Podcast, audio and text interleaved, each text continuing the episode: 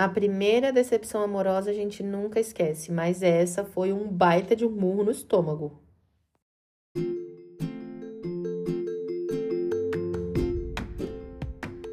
Eu sou a Aline Piologro e essa é a temporada 3 do ComentaCast. No foco dos comentários estão as histórias que eu vivi.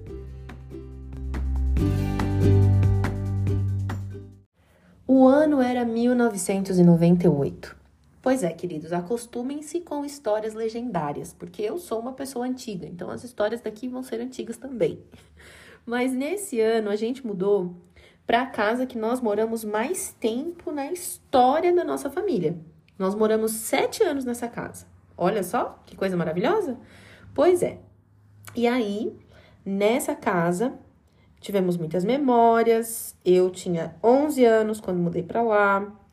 É, foi, né, uma fase assim, pegou a fase ali dos 11 até os 18, né? Então, a gente tá falando da pré e da adolescência.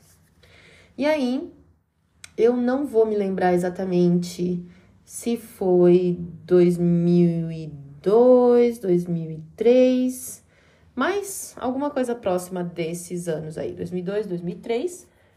Um menino mudou lá. Na verdade, eu não sei se ele mudou para o condomínio ou se eu já o conhecia ali há algum tempo. Eu não sei, eu não consigo lembrar dessa parte da história.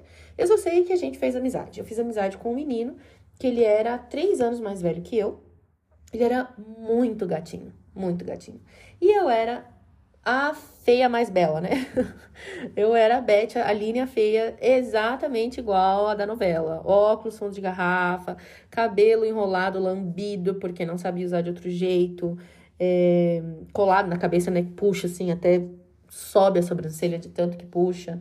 E eu nunca, né, pelo menos no começo, nunca não, né, no começo da nossa amizade, eu não achei que poderia surgir algo mais, algum sentimento mais, porque realmente eu achava que eu era a feia mais feia do bairro da humanidade.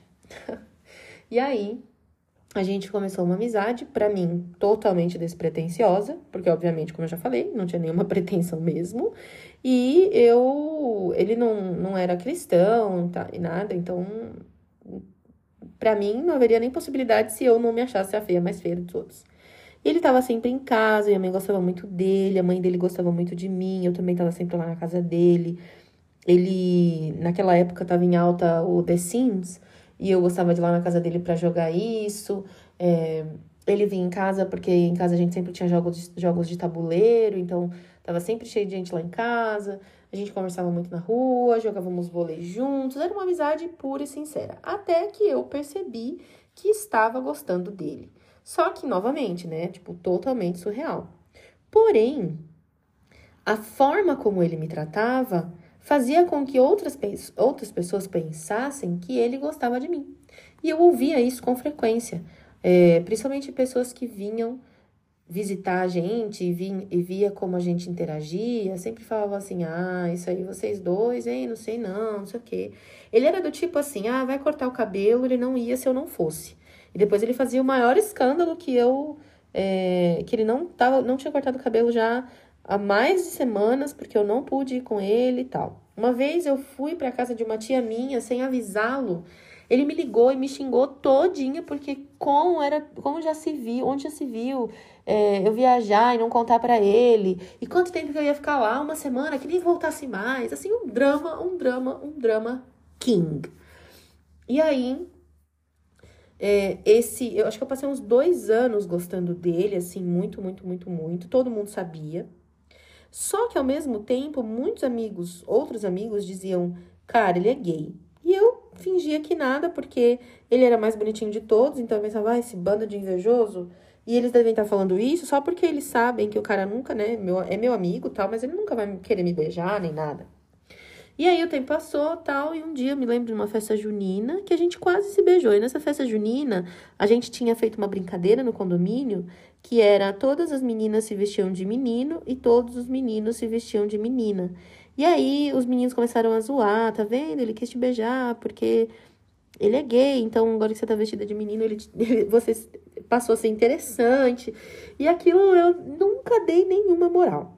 Mas continuava, né, alimentando aquilo. A gente era muito próximo. Ele me ligava se eu não tivesse, se eu não tivesse em casa, ele me ligava. Ele queria conversar todo dia, queria me ver todo dia. E era, assim, uma, uma relação bem próxima. É, e eu cada vez mais gostando mais e mais e mais dele. Aí um dia eu saio, uma amiga minha tava lá fora, era acho que domingo, e eles tinham ido pra balada todos juntos, obviamente eu não fui, né? Naquela época eu não podia, é, e nem tinha autonomia para fazer as coisas do meu jeito. Mas eu queria ter ido, obviamente, mas não fui. E aí a minha amiga disse assim: Nossa, Aline, cheguei lá, tô lá na pista tal, de repente olho pro lado o Rafael beijando Ai, falei o nome, né? Tomara que ele não escute o meu podcast, né? E se você conhece ele, por favor, não passe meu, esse episódio para ele, por favor. Mas, ah, eu vi o cara lá. Não vou cortar, viu, gente? Nem vou voltar, nem vou gravar tudo de novo, não. Vamos continuar aqui mesmo. Se beijando com outro menino. Naquele momento, minha perna ficou fraca. Porque daí agora era a confirmação. E eu fiquei assim, olhando meio pálida para ela, e ela falou: Aline, mas você sabia, né, que ele é gay? E eu engoli seco de novo. Fiquei ali tentando disfarçar, mas não conseguia mais. Fui para casa. Chorei, chorei, chorei, chorei, chorei, chorei, chorei, chorei, chorei. E aí liguei para ele. E aí falei para ele, eu quero falar com você. Aí ele, eu tô dormindo, ou tô deitado ainda. Eu falei, não importa, eu quero falar com você. Aí ele falou, ah, então vem aqui. Aí eu fui lá na casa dele. Sentei no pé da cama dele e fiquei muda. Porque a, amizade era tanta que a mãe dele deixava entrar no quarto e tudo. Sentei no pé da cama dele, assim, muda, estática. E aí ele, o que aconteceu? Eu falei, o que aconteceu ontem à noite? Aí ele. Putz, fez assim, né? Putz, te contaram. Aí eu falei, a questão não é que me contaram, a questão é que que tipo de amizade a gente tem para que eu saiba por outras pessoas. Aí ele falou: Eu não te contei, porque eu tinha certeza que você ia querer parar de ser minha amiga. E, e eu não quero perder sua amizade. Falei, pois é. Você não perdeu minha amizade porque você não quis contar, mas agora você perdeu minha amizade porque outra pessoa me contou. Levantei e fui embora. E aí fui chorar mais, né? Fiquei arrasada porque eu me senti traída mesmo. Ele sabia que eu gostava dele. Eu sonhava que estava abraçando ele, pra você ver que coisa, né, mais assim, infantil, mas eu sonhava que estava abraçando ele, ele me abraçava de volta, tal, assim, um abraço mais romântico. E, e essa decepção foi tipo, pum, um balde, um balde, balde de água fria. Mas o que é que eu quero tirar de reflexão dessa história? Porque talvez você esteja pensando, cara, não dá pra tirar nenhuma reflexão dessa miséria, né? Lástima, Muitas vezes as pessoas evitam contar algo para nós que é muito importante sobre a vida delas, ou muito grande sobre a vida delas, porque elas sentem que não serão acolhidas. E isso é um grande problema na vida do cristão, porque a gente foi construído tanto foram construídos tantos estereótipos ao nosso ao redor do cristão e do, do que o cristão faz, de quem o cristão é, que as pessoas realmente acreditam que nós somos monstros, né? E que a gente não vai aceitar ou que a gente vai recriminar ou que a gente vai, sei lá, tomar atitudes ridículas em relação à história de algumas pessoas.